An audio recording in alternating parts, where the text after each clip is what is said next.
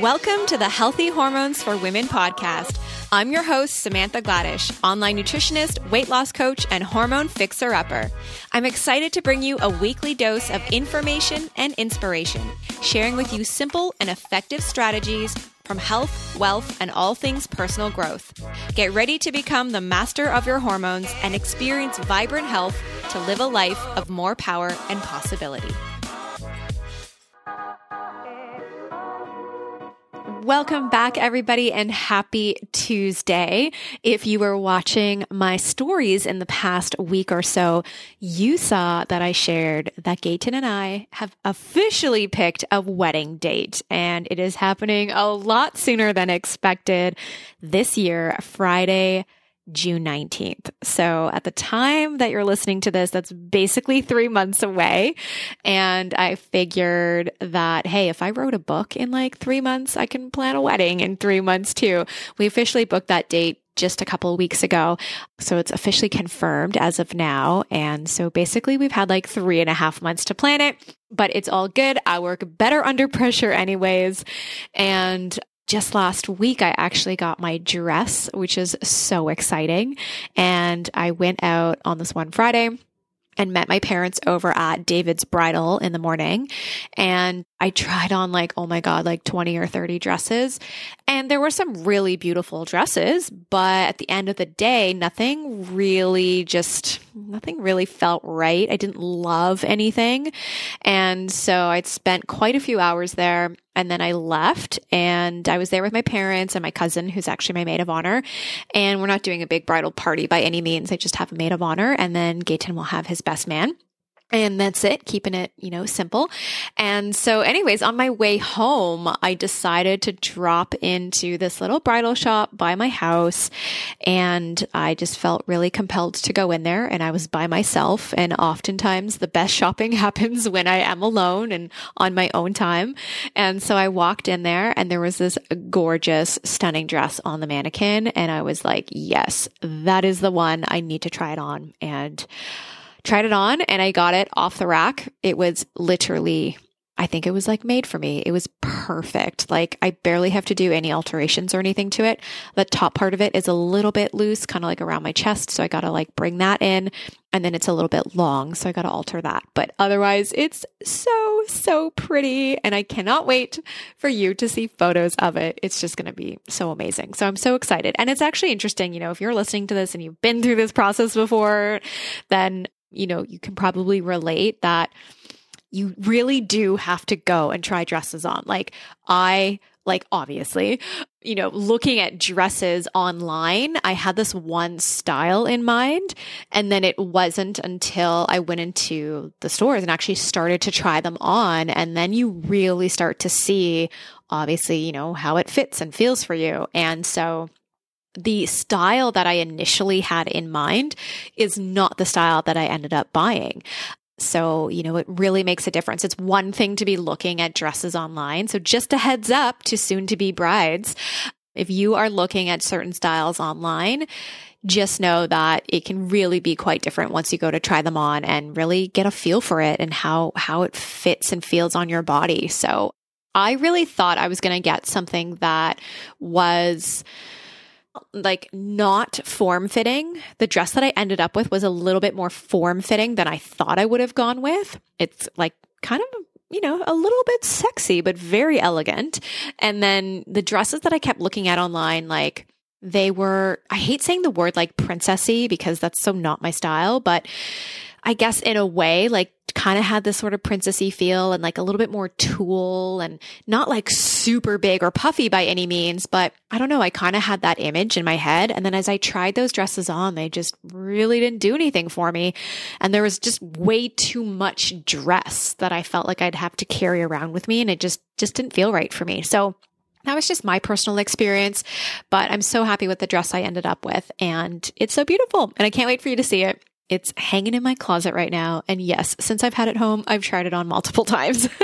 so yeah, I'm really excited for that and lots to do in these next few months. And we've got to go pick our flowers. And we're pretty low key and pretty simple. I don't need anything that's crazy and over the top. So I want to keep things as simple and natural as much as possible. The venue that we picked is very earthy and nature and there's like waterfalls outside and we're going to do an outdoor, an outdoor ceremony, you know, fingers crossed that the weather is beautiful. And so I can't wait. And I can't wait to share photos with you guys. So stay tuned. And especially if you're watching over on my Insta stories, I'll be taking you through lots of behind the scenes and planning as we go through it. All right. So before we dive into our episode today, I want to highlight a few amazing products that I've been using. I was sharing them over on Insta stories and I got a lot of questions about them. And so I always love to come onto the podcast and just highlight them in a little bit more detail. So one of the products I was asked about was a fish oil fish oil is so important, getting those omega 3s in. I've currently been using the Omega Pro Balance from CanPrev, and this is a really great product. It's a concentrated ratio of your EPA and your DHA omega 3 fatty acids, which are so essential for your cellular well being. And every single cell in your body requires these fatty acids for maintaining good health. So it's really important that you get both these EPA and the DHA. It helps to reduce inflammation and help to prevent certain chronic diseases. Really important for cognition and just behavioral function. Really, really important for mothers during pregnancy so that you can really support the developing fetus, but also help with like vision and prevent any nerve defects or anything like that. So it's a really great product and I really love it. It is a goji lemon flavor. So I do like to take the liquid over the capsules because I just I take a bunch of supplements in a day and as much as I can reduce the capsule intake, then I will do that. So that's why I really love the liquid. And it's just, I don't know, personally, I feel like it's so much easier to take and it does not taste bad. So trust me, like you really have to trust me on this one. It doesn't taste bad at all most fish oil on the market, like nowadays, they really have come a long way. Like it's not going to taste bad. Most of them are like a citrusy flavor or something. This is a goji lemon and it does taste, it's got that mix of like berry and citrus flavor to it. So it's really quite good. And that's what I've been taking every day. And I know that lots of people are freaking out lately because of the coronavirus and, you know, immune support and all of that. So your omegas are just not necessarily like an immune support. They will support immune health for sure, but it is really something that just supports you from like head to toe. It's supporting your brain health, your heart health, inflammation and joint pain, your hormones, cellular health. It's just super foundational. So I really love that product. And then CanPrev, you know, I've been using lots of products from them. I love the adrenal chill, super important for our immune support because if you are under a lot of stress, that's going to lower your immunity, which can cause you to catch the cold or the flu or something like that. And so you really want to support your adrenal health. That's key. So I've been loving the adrenal chill. And then the Myco 10. Love this product. You guys have heard me speak about it before. And I was also sharing it in my stories. I have a really great elixir that I love to make with the Myco 10, which is basically a combination of some antioxidants with about seven different medicinal mushrooms. And those medicinal mushrooms are amazing for immune support. They modulate the immune system so they're not like overstimulating the immune system. And they are wonderful for hormonal health, wonderful for the brain, for the heart, as well as for adrenal health and for stress. So I really, really love them. And I just make like a nice little elixir with that. So the Myco 10, amazing product. And you can add it into like your coffee or your smoothie or anything like that. You just put a scoop in and, and you're good to go. And then specifically from the immune standpoint, the oregano oil that I use from North American Herb and Spice, that's a fantastic product. That is a product that I have been using for probably 15 years. We always, always, always have that oregano oil on hand at home. So that is great for immune support and it's very antibacterial. It has some antiviral properties to it as well. So, which is really going to be key during this time. And if you order anything from the North American Herb and Spice website, be sure to use the coupon code holistic15 so that you can save 15% off. You can use that discount code on any of their products and they do international shipping, which is really wonderful. And if you tuned into the episode last week, I was highlighting a few of their other products. You've heard me talk about the Hempanol PM. They have amazing hemp products that I highly suggest you check out. And their hemp products are combined with some amazing herbs. And so the hempanol PM, for example, is combined with some oregano oil and some cinnamon and then hops and chamomile. So it's a really great blend. They also have a, I think it's called Canna curcumin or canna cumin, which is basically like hemp oil combined with turmeric oil, which is really wonderful. And then that has some rosemary and oregano and cinnamon and ginger and like really potent. So really great immune supportive and antibacterial herbs and spices and all that kind of stuff. And it's really great. So check out their hemp line of products and also check out the Liva Latte and the Ashwa Milk. Those are really great products too that I've also been throwing into my elixir. So again, the coupon code is holistic15 and head on over to northamericanherbandspice.com. As for the CanPrev products, unfortunately, I don't have a coupon code because you have to get them basically at any health food store here in Canada. There's nowhere specifically for me to direct you to go order. You can definitely order off of well.ca, nationalnutrition.com, and also naturesource.com, or maybe it's .ca. But you can check out those sites online and those websites will ship to the US. So if you want to get your hands on any CanPrev, then by all means just order those online. And then I will try to see if I can hook up some amazing discounts.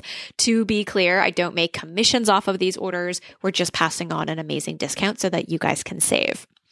Okay, so let's dive into our episode today. It's a really, really fascinating one. So I interviewed a neuroscientist and we dove into all things brain health, specifically the female brain. And it's such an interesting conversation because, of course, on this podcast, we dive into all of these different health areas and nutrition and, you know, all kinds of things that are going to support your well being.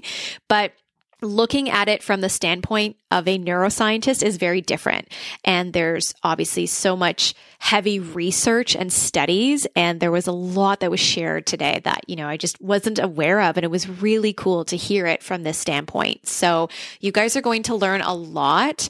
And Sarah, my guest today, we dove into the neuroscience of women's health, hormones, and happiness, the difference between the male and the female brain, and how our brain will actually impact our emotions and behaviors. We dove into the different life stages in a woman's life and how, you know, whether you're a teenager or you are in your 20s, what's going on with your brain, and then how that shifts to when you become pregnant and then menopausal, and just really, really interesting. And then we finished off with some really simple day to day things that you can do to optimize and support the health of your brain.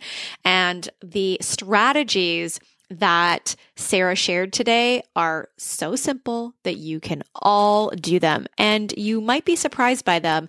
They are things I often talk about. So I really am excited for this episode and it's just a really different conversation to have and I really hope you enjoy it. So my guest today is Dr. Sarah McKay. She is a neuroscientist and a science communicator who specializes in translating brain science research into simple, actionable strategies for peak performance, creativity, health, and well-being. She grew up in New Zealand where she completed her Bachelor of Science at Otago University, then headed to Oxford University for her PhD.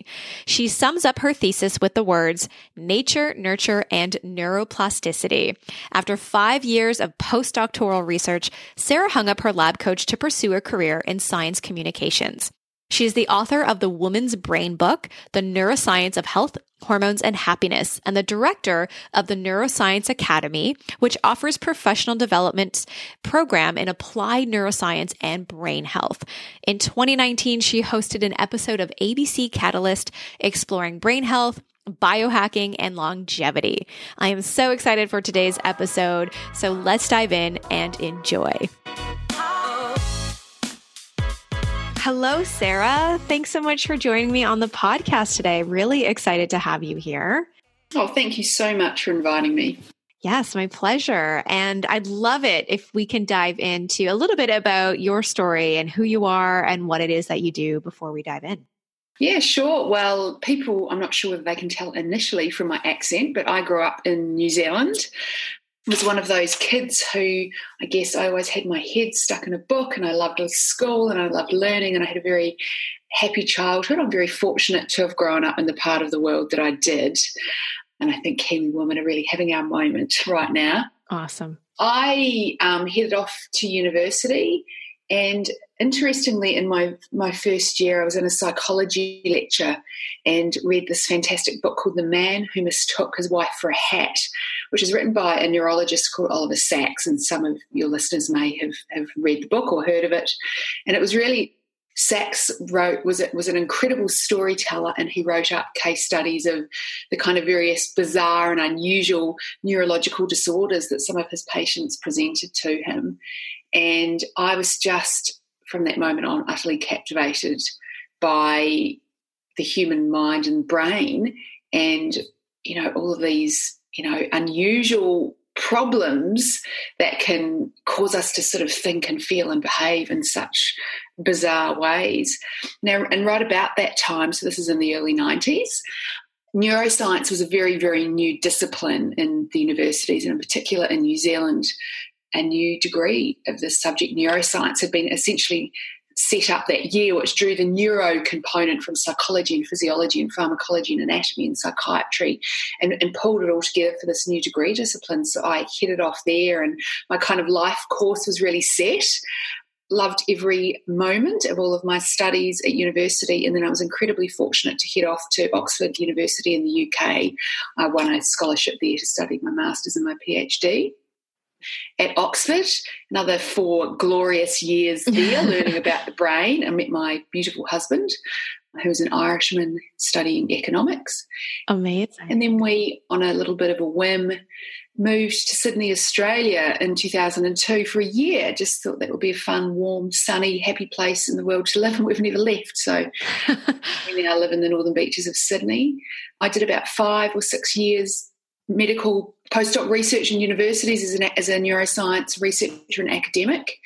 And then about 12 years ago now, I saw, you know, kind of, I guess I loved the science, but after a bit of soul searching, decided that you know, the work I wanted to do in the world was taking the work that all these amazing researchers and academics do in university and and share those stories with the general public. And so I set up a business, my own business about 12 years ago now in science communications essentially. And ever since then, that's really what I've done and specializing in, in neuroscience. Like, what can we take from the amazing work that's being done in the research lab and how can we translate that into really useful tools and strategies and stories for everyone's life and, and daily work? That's really amazing. And so this has led you to write this amazing book, Demystifying the Female Brain. And you dive into the neuroscience of women's health, hormones, and happiness. You know, why specifically did you dive into this area? And that's really interesting. And it's funny, you call it Demystifying the Female Brain. It's got different titles in different countries. Oh, so oh, probably. Yeah. I saw you sharing it.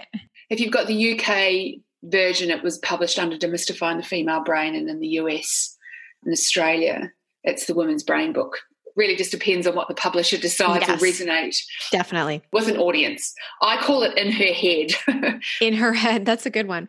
Yeah that's kind of what i wanted to call it. But anyway publishers you know do what they think is best for each particular territory. That's right. Look i mean i wasn't really particularly that keen on writing a book to be honest because i've written enough academic papers and theses to know that there's a, a great degree of thought and effort has to go into writing something that's really evidence based, in particular a subject like neuroscience, which is sure. incredibly broad and deep.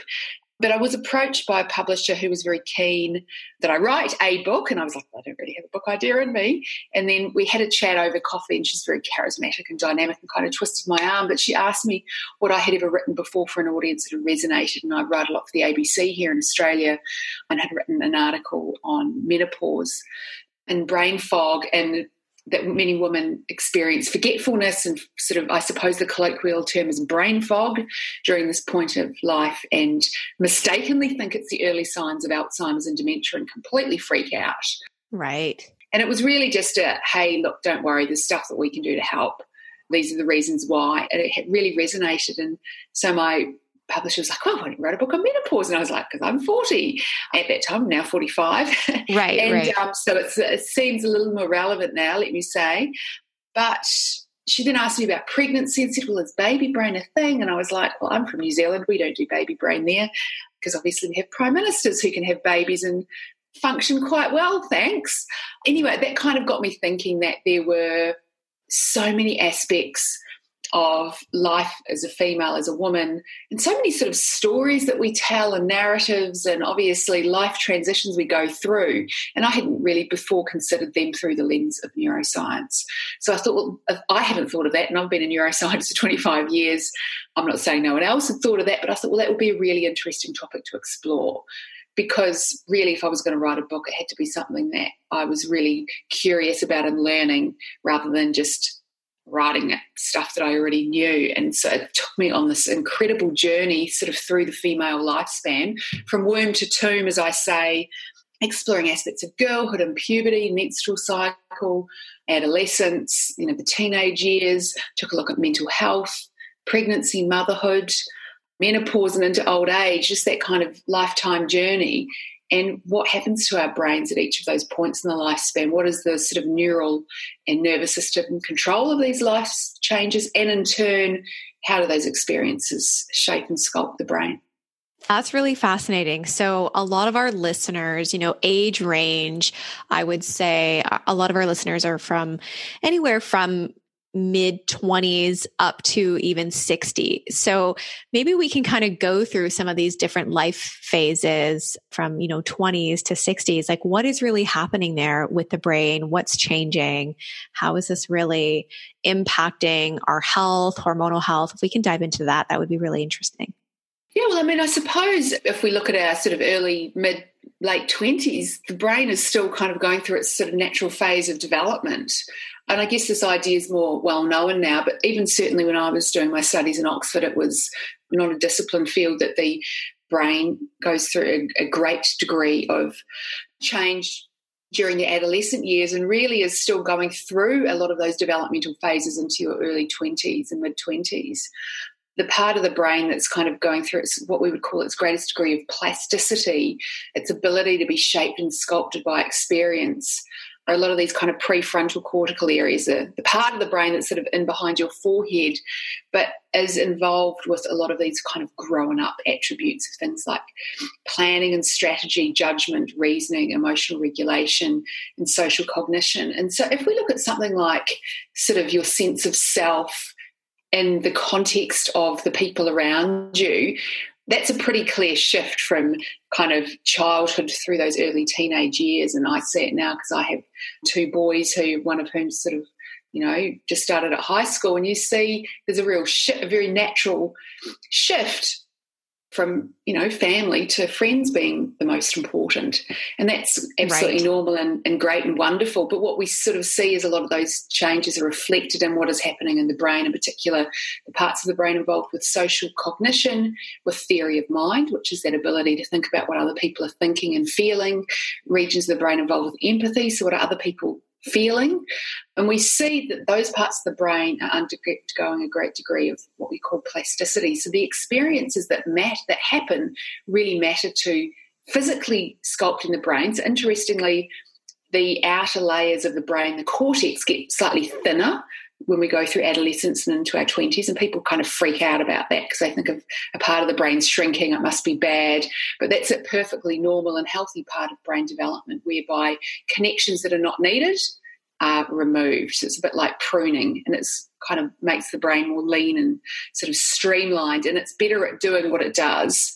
So the experiences particularly the social experiences we have through our, teenage years and those early kind of years of our 20s are really important for not just shaping our identity, but shaping our brain.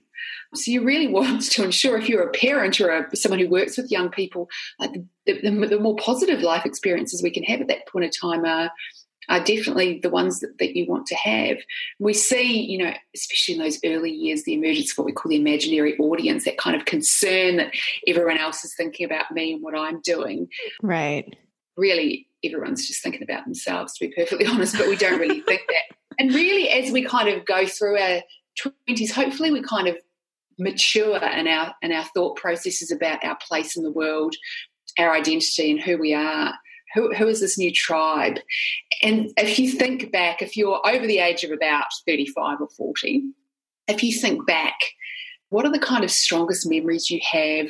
What is the music that you really resonates with you, the movies that really shaped who you are, the parties you went to? And often it's those kind of late teens, early 20 years when our identity is being shaped, but also when those parts of the brain are most plastic. And we call that the reminiscence bump, and it's a very clearly described feature. So, you know, make sure those years are good years if you're in them. Gosh, you're lucky if you're still in For them. sure. and they were like the, the best times of my life, my years when I was at university. I just had a ball. I loved it.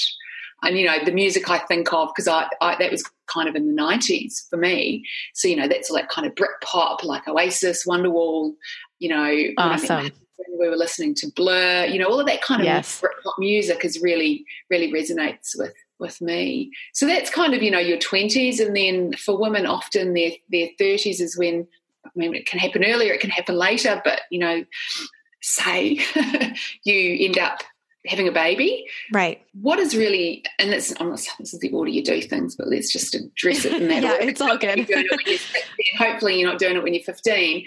But when one of the, the most significant changes we see in terms of the structure of the brain changing is actually during a woman's first pregnancy. Now, this was some research that was first published right when I was first starting to write the book, and I'm like, oh, thank goodness that this this came out, and it's one of my favourite pieces of research to emerge. A study was done in the Netherlands by a researcher called Elseline Hoekzema, unusual surname, and she was really interested in what happens to the structure of women's brains during pregnancy. So they recruited a large cohort of couples who were trying to fall pregnant.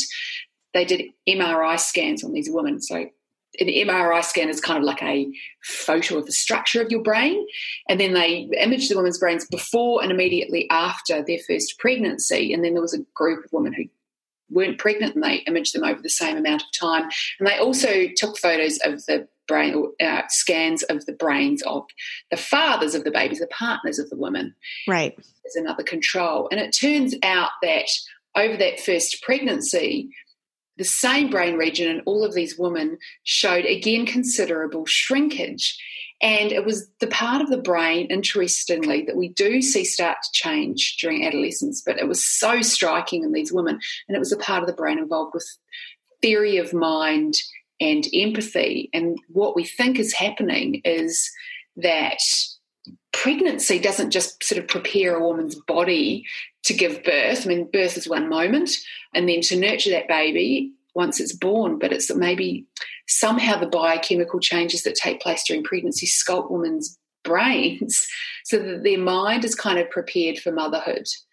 Now, that doesn't mean that simply because you've had a pregnancy, you're going to be the world's most empathic mother and right. you know, be able to pull other people into your tribe and interact with your baby. But certainly, if we look to the mammalian kingdom, because we're part of the mammalian kingdom, we're not that, we like to think we're a wee bit special, but quite frankly, we're just another one of the animals in the mammalian kingdom. If we look to them and they don't read books on what to expect when they're expecting and assumptions about where life is going to lead them, like we do, which massively shapes and sculpts our expectations of our health and therefore our health outcomes. But if we look to them, that we see in all other mammals, mammals who go through a pregnancy, we, we see regions of the brain undergoing significant structural change. And typically, if we're to look at, say, a cat or a mouse or a fox, it will be the part of the brain involved with maternal instincts.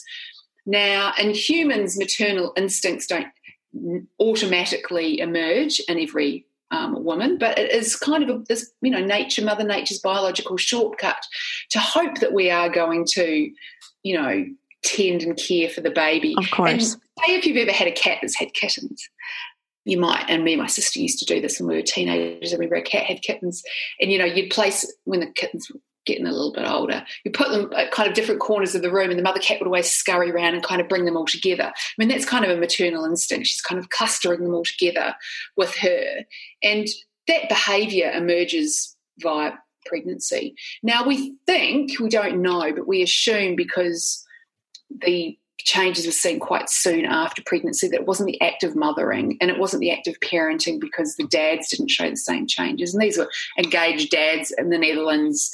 You know, dads are pretty engaged in looking after their kids thanks to the sort of the way that the government structures everything over there. Right. So we think it's probably the biochemical or hormonal changes that we see going through through a pregnancy because you, you guys are all into hormones you know that when you go through a pregnancy you kind of get a thousandfold increase of hormones estrogen in particular right. you get a bigger dose of estrogen in a pregnancy than you get the entire rest of your lifespan and estrogen is great we love estrogen can you know it's released from our ovaries and and is, is easily able to enter the brain, and there are receptors for estrogen throughout the brain.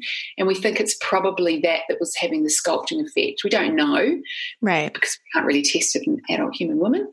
But we think that's probably what was was sculpting women's brains. So, that, interestingly, that's one of the biggest structural changes we see through the entire lifespan of a, of a, of a woman is um, during that first pregnancy, which I think is quite Interesting. Yeah, it's very fascinating. Mm. And then, you know, as women age, there's obviously a lot of hormonal decline that happens. You know, what is happening as as these hormones start to decline, the impact that it has on the health of our brain.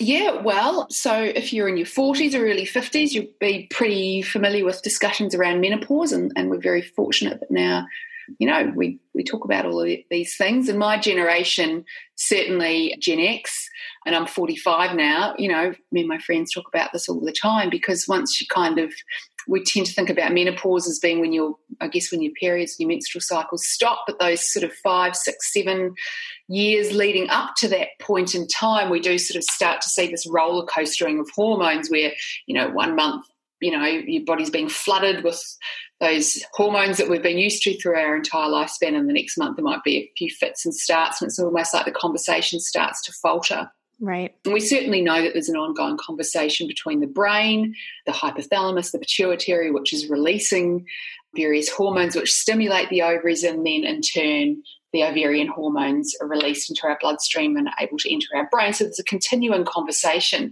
When you go through puberty, it's almost like the brain sends a signal to the ovaries that it's time to start releasing hormones. The other end, when you're going through menopause, the ovaries sort of start to run out of steam a little bit. And so they're sending the signals to the brain. Now, I guess the most common symptom that women experience leading up to menopause and that term, that sort of phase we now know as perimenopause. about 75% of women, that would be hot flashes or hot flushes or night sweats when you kind of your thermoregulation kind of starts to go a bit haywire and you either get really hot really easily or really cold really easily. And we know in a part of the brain called the hypothalamus, we really have our sort of our heat thermostat. And that's set and it is influenced by ovarian hormones. So, what we think, we're not entirely sure, but certainly the neuroscience in the mammalian kingdom and also in what we can gather from human women is that the, the estrogen is kind of like making that thermostat narrower. So the kind of the top level has been brought down and the bottom level has been brought up. So you might only need a really small increase in temperature to kind of go above the top level of the thermostat and your brain sends a signal to the rest of the body it's really hot right and you then sweat you flush you kick off your clothes or you wake up at night and you're hot and sweaty and you kick off your blankets. And we're pretty sure that it's hormonal because one of the most effective treatments for women who are suffering hot flashes or night sweats is to replace those hormones. So if you put you, you choose to take say hrt or perhaps your perimenopause, you could stay or go back onto the oral contraceptive pill to kind of tramline your hormones and replace the estrogen, then we see the hot flashes reducing. So we're pretty sure that it's definitely a hormonal thing. Now we have a bit of a chicken and egg scenario during menopause because, you know, that's the most significant symptom, but women have a lot of other things going on. And often that kind of brain fog, the fuzziness, we don't know, is that caused by the hot flashes waking you up at night? And so you've got disrupted sleep. Is your sleep disrupted anyway? We don't know whether disrupted sleep perhaps can trigger a hot flash at the same time. There's a real chicken and egg scenario there. We haven't been able right. to unpack that. Every woman would have a different sort of story. Emotional symptoms, you know, feeling a bit more depressed or anxious your late 40s and early 50s were a really complex time in life. You're typically at the peak of your career. If you've got kids, they're often teenagers. You can have a bit of a dueling hormonal house there if you've got te- you know young people going through all of the changes that they go through when they're perhaps entering high school or university for the first time. You might have been with a partner for a couple of decades, you know, you're starting to sort of think about who you are again in relationship to the world. So certainly every woman's experience at this point of time differs. Part of it is these hormonal changes, but there's also a massive time to reflect on your identity. And a lot of that also then does play a role in influencing, you know, your personal or individual experience. For sure. So I'd love to switch gears and talk about the male brain for a second because I'm sure that there's quite the difference between the male and the female brain. If we can dive into that for a moment. Yeah, well, it's interesting because when I said I was, I used to say I was writing a book about the female brain, and then the first question people would always ask me was, "What is the difference between the male and the female brain?" I'm going, and then I started saying I was writing a book on women's health. People stopped asking me that question because I was really writing a book on like periods and puberty, the pill, not female brains here, male brains there. And I think well, there's a massive misunderstanding that male brains and female brains are entirely different species and we could kind of peer inside someone's skull and would find a pink brain and we could put all the women on one side of the room, a blue brain, and we could put all the men on the other side. Right. If we are a, good neuroscientist, then we would go, right, well, we could approach this in two ways. We could take a global look at the, the size, the shape, the structure of the brain. And if we were to scan two brains, we would never be able to know whether it was a male or a female at all by the structure. And if we were to then start looking at various different aspects of physiological function, again, we're not going to really find any differences. We might start to find really, really subtle differences in the microarchitecture and wiring of very small regions of the brain for example, in the hypothalamus, the circuits that women have that control ovulation don't control ovulation in men, but they are involved with the release of hormones that right. maybe, you know, influence various other aspects. When we start to kind of look at, you know, do we are men all men this way and all women that way? We really start falling into these ridiculous and very old-fashioned ideas around around gender stereotyping. And if you were to take a strongly feminist perspective and go, well, a lot of the differences that we see between males and females are learned. They, they aren't there from birth. They sort of start emerging during childhood and they're largely influenced by how children are raised, the environment they're in, the people that they interact with. Then that, interestingly, narrative is reflected very much in a lot of the neuroscience looking at the structure and function of brains.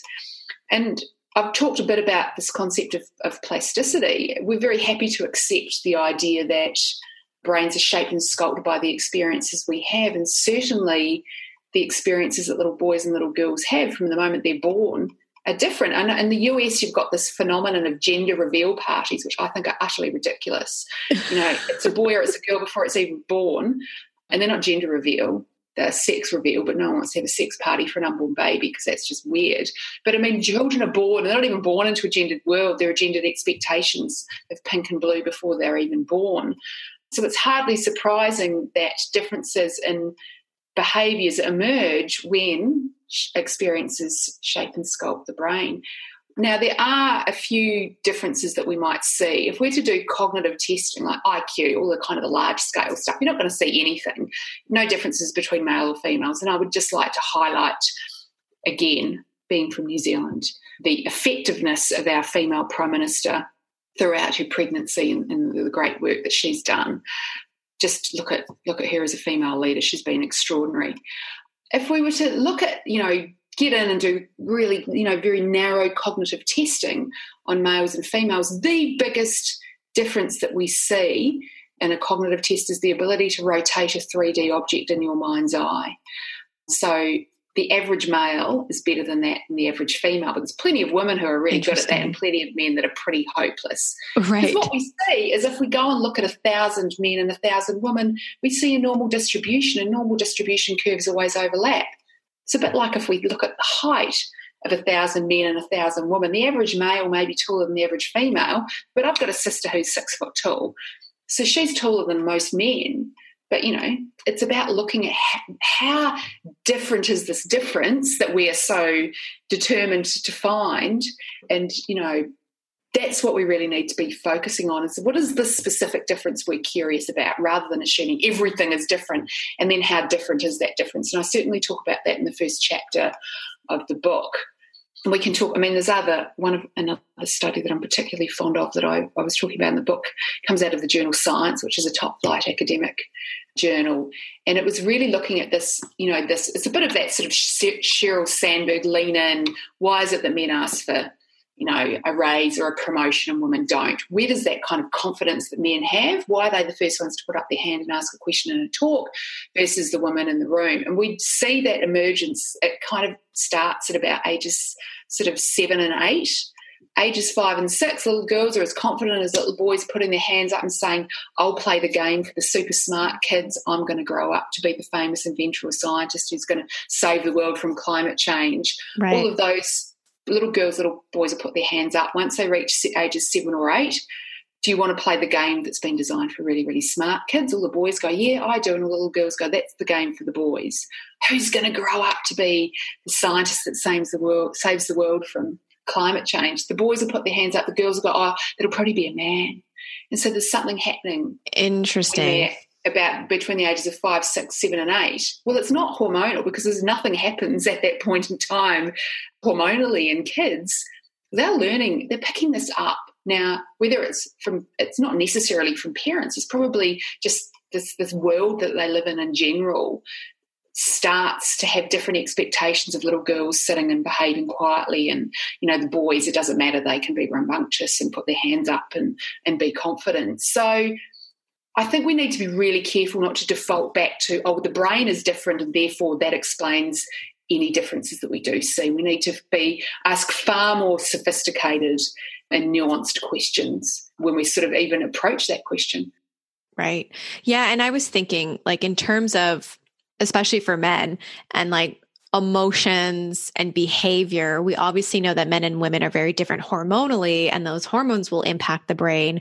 And in turn, there will definitely be a difference there between emotional behavior via men and women. So maybe you can speak to that a little bit. Yeah, sure. I mean, it's very interesting. I don't believe, and certainly the neuroscience research doesn't support that hormones are the sole provider of emotions.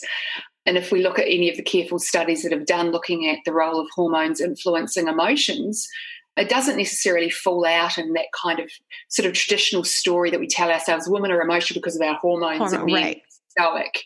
So I looked at that in quite a lot of detail because I, again, in a number of different ways, but using the menstrual cycle as one example, because I was like, well, where is the story that women are emotional and it's due to our hormones come from? And men and men aren't because they don't have hormones. I mean, again, you know, you can fall back into the feminist narrative and it pretty much pushes against that. Interestingly, right. so does the careful neuroscience that's been done. So, hormones have absolutely no bearing on cognitive capacity, our ability to all of those kind of thinking tasks that we can do. And that's why, you know, women can have jobs and, you know, read books and do crosswords and be air traffic controllers, all of those kinds of things. We, we all know that.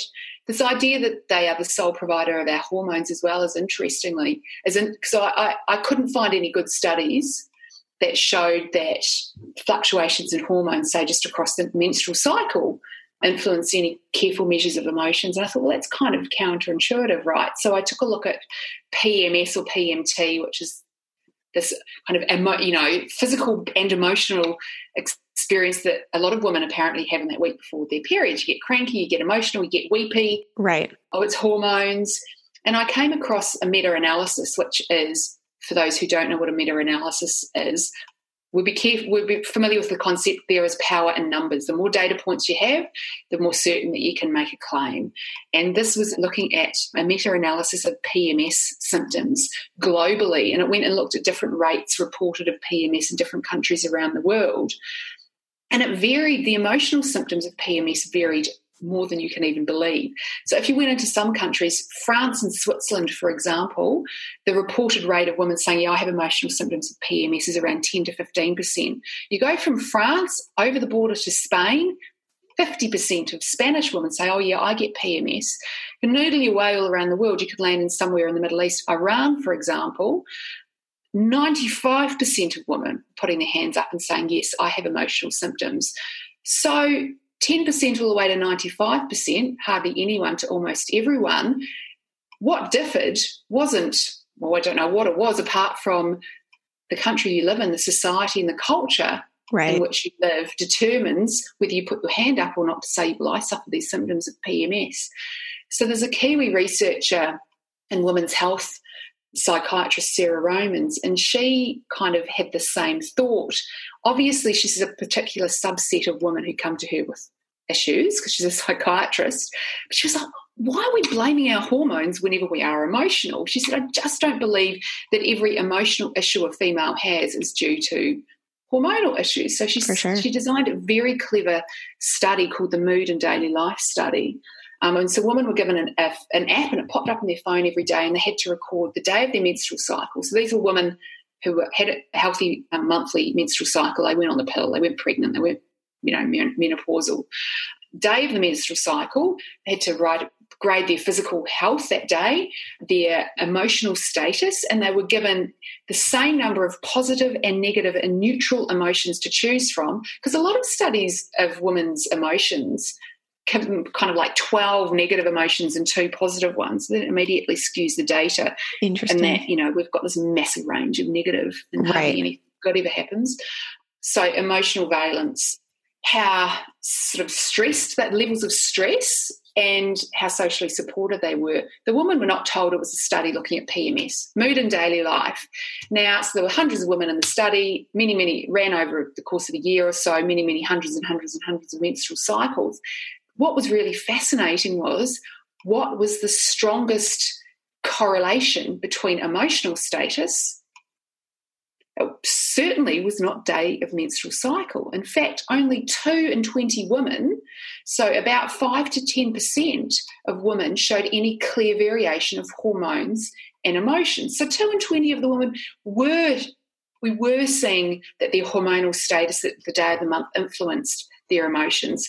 But for the rest of the woman, the large degree of the woman, hormones were not the strongest influence over their emotions. In fact, it was how stressed out they were feeling, their physical health, but the strongest indicator was social support, whether they felt part of a socially supported network, whether they felt understood, whether they felt that there was someone that they could call on that particular day to sort of help them through.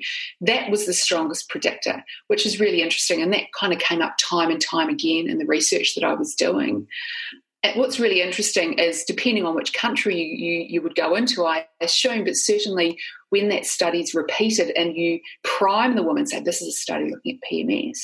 Right.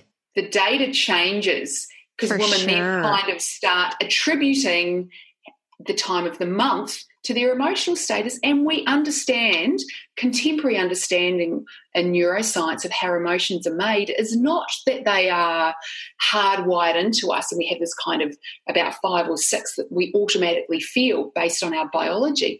Rather, our brains learn to predict our emotional status based on the context, based on our experiences, and based on what is happening in our bodies.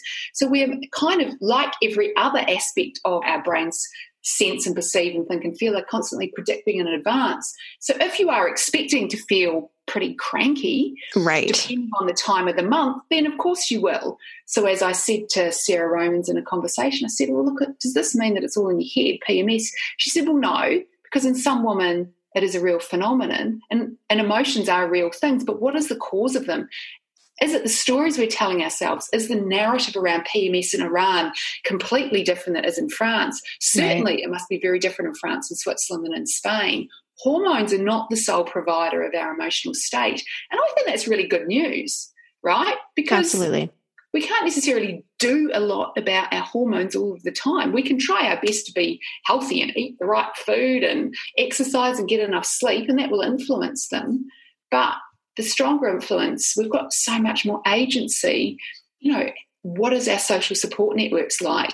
Can we write ourselves a social prescription to, you know, f- seek out more social connection and love and support? I mean, from the moment we're born, that's what a baby needs. It needs connection, it needs interaction. And it doesn't matter which point in the lifespan you look at. And certainly throughout the book, that I looked at, that all of these kind of large life transitions we go through, the strongest indicator of a positive emotional experience was how socially supported someone was during that phase of life.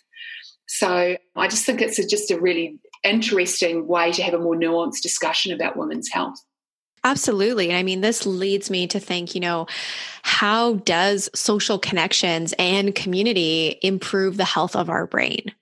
Absolutely fundamental. And as I said, I mean, from the moment we're born, you could raise a child with enough, you know, food and, and water and, and shelter. But if that child is not getting you know, it doesn't form an attachment and doesn't have warm, loving interactions with the carer, that is far more damaging than almost anything. I mean, we would know that anecdotally, and we know that from a lot of studies that have been done around the world, looking kind of longitudinal studies, we would call it through the lifespan. So, some of your listeners may be familiar with the, the Romanian orphans. So, in the kind of early 90s, there was a bit of an overthrow of kind of the regime that was there, and it turned out that it was all these poor little kids in these orphanages who had been given shelter, food, and water, but had never formed a connection with a carer and had never really been kind of given that kind of love and nurturing and attention that little babies and, and small children fundamentally require for normal development. Now, even if those children were adopted into very loving families, they continue, they're all now kind of in their 30s, they continue to have mental health, physical health, social problems. They take up, you know, a fair share of the prison system in the UK. A lot of the sort of social services that are required, a lot of the health services that are required. And that came solely about through lack of social warmth and connection. We have you know more examples of that and i talk about a lot of them in the book once you sort of start digging into what is the strongest determinant of mental health issues when you have a, a, young person entering into, say, perhaps high school? And I've been dealing with this with my son who went off to high school where he didn't know anyone. He has struggled and he's been emotional and it's been difficult. It's not hormones. He didn't know anyone in the new school and For he sure. struggled to make new friends. Yeah. Gone from being in the middle of a great tribe of mates to now, oh my goodness, I don't know anyone.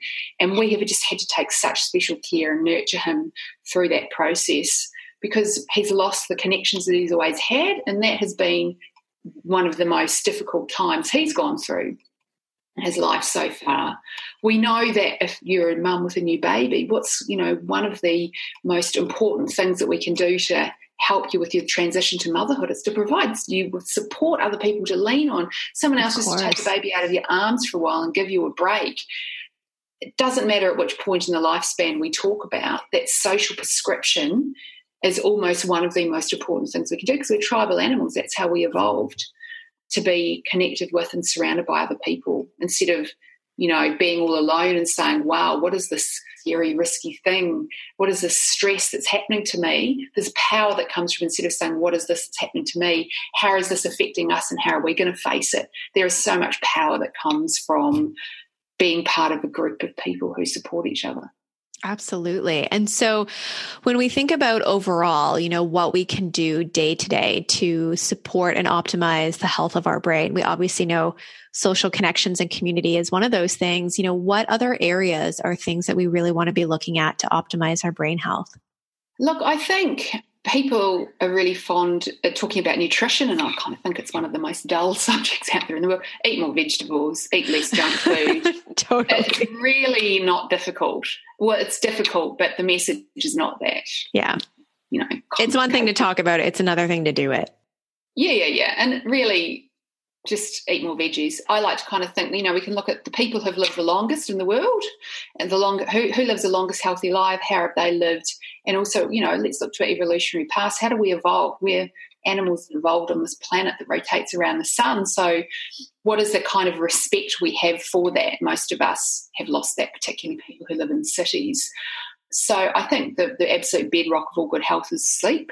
And it's kind of dismissed or it's glamorized as you know work, right. work really hard right. i don't need much sleep right right and i'll sleep when i'm lost, dead or yeah yeah we've lost respect for that light that light dark cycle and we know how fundamental that is in setting our circadian rhythm and then all the knock-on health benefits that come from respecting light so sleeping when it's dark doing stuff outside in natural sunlight when it's the day. Don't overconsume artificial light both during the day and then during night.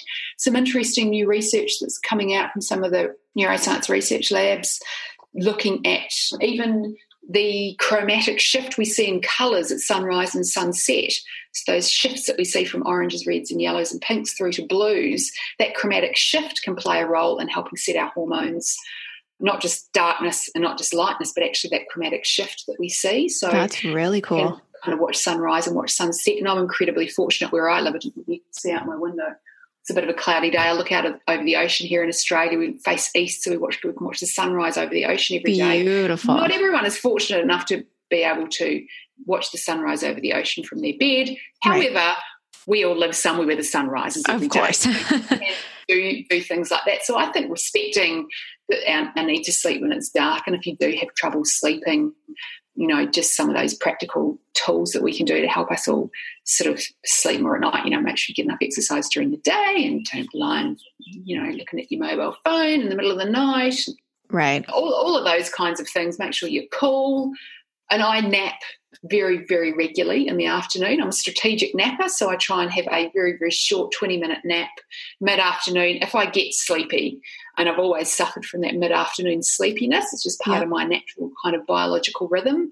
And for years, because you know I was at school and university, I had to fight it if I was sitting in the lecture. For sure. Now I'm very fortunate to work for myself, so I can indulge that urge. And instead of fighting it for a couple of hours, I just have a quick 20 minute nap and it gives me a second day. And it never disrupts my sleep at night because I don't sleep for too long. I sleep for about 20 minutes. I set an alarm, it's quite straightforward. And I think the other thing is, you know, there's nothing new under the sun, but it's just to move our bodies in a way through the world, which is again, our brains evolved to move our bodies around through the world and interact and perceive and sense world around us. And we focus so much on exercise and exercising enough as if you know you've got to go to the gym and flog yourself or do crossfit or there's all of these kind of schools of thought about which exercise you should do and which is best instead of actually what our bodies and brains need is to move. And moving our bodies in a natural way through the world is what our brains require. And what we see when people get older and older is that they start expecting as much from their bodies and, and their brains, and really kind of that expectation that we have, especially as we get older, is an incredibly powerful influence on how we age. That's amazing. So sleep and exercise. I mean, and I wouldn't even say sleep and yeah, sleep and moving, movement. Yeah, yeah, sleep and movement. So there's nothing, nothing new under the sun. Yes. Yeah. No, I love that. We just from from studies of neuroscience kind of understand what works and why and why it works. And we really just need to kind of look back back to our past to get some ideas about that. I love that you know and it's very foundational and it's something that I talk about often on the podcast and I also feel like because they are these free tools that we have at our fingertips every day they're often the things that we overlook. Mm. but they really do make such a huge impact. So thank you for that. That was really wonderful. Can you tell us a little bit more about your book and where everybody can go and get it? For sure, should be in all good bookshops. Everywhere, but probably Amazon. right. Depending on where you are in the world, it's in, in the US, it's the Women's Brain book. If you Google me, Dr. Sarah McKay, Women's Brain, it'll it'll pop up. So yeah, I'd love. I mean, I'd love people to read. There's some things in there which people do find challenging. The PMS studies people find very very challenging. But you know, that's great. I like to think we can challenge people's ways of thinking and perhaps change a few health outcomes there by changing people's expectations. So if people want to go away and read that, and I have, you know, I'm online, I'm on Instagram. I've only just started doing Instagram in the last year or so on Facebook for those who are slightly more old fashioned. but yeah, Google me, you'll find me. Wonderful. Awesome. Well, we will put all of that in our show notes. And I really thank you for being with us today.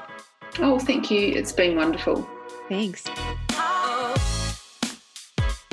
Thank you, everyone, for tuning in today. I really hope you enjoyed the episode with Sarah. You can follow her over on Instagram at Sarah Marie McKay. You can also head on over to her website, yourbrainhealth.com.au. And if you'd like to learn more about her professional development training program in applied neuroscience and brain health, head on over to theneuroacademy.com. If you know of anybody who can benefit from our episode today, or any of our episodes. We've got 98 episodes that you can share. We would greatly appreciate it. Whether that's your sister, your aunt, your girlfriend, whoever it is that can benefit from this information, we would greatly appreciate it. So share, share, share away. It means so much to us. And if you haven't left us a rating and a review, whether you listen to us on iTunes or Spotify or any other podcast platform, your ratings and reviews mean so much to us. And I love reading them. And I really thank you so much for your support and for being with us today. You can grab all of today's show notes over on the website holisticwellness.ca forward slash episode 98. That's 9 8. Thanks so much for being with me today, and I look forward to connecting with you next week.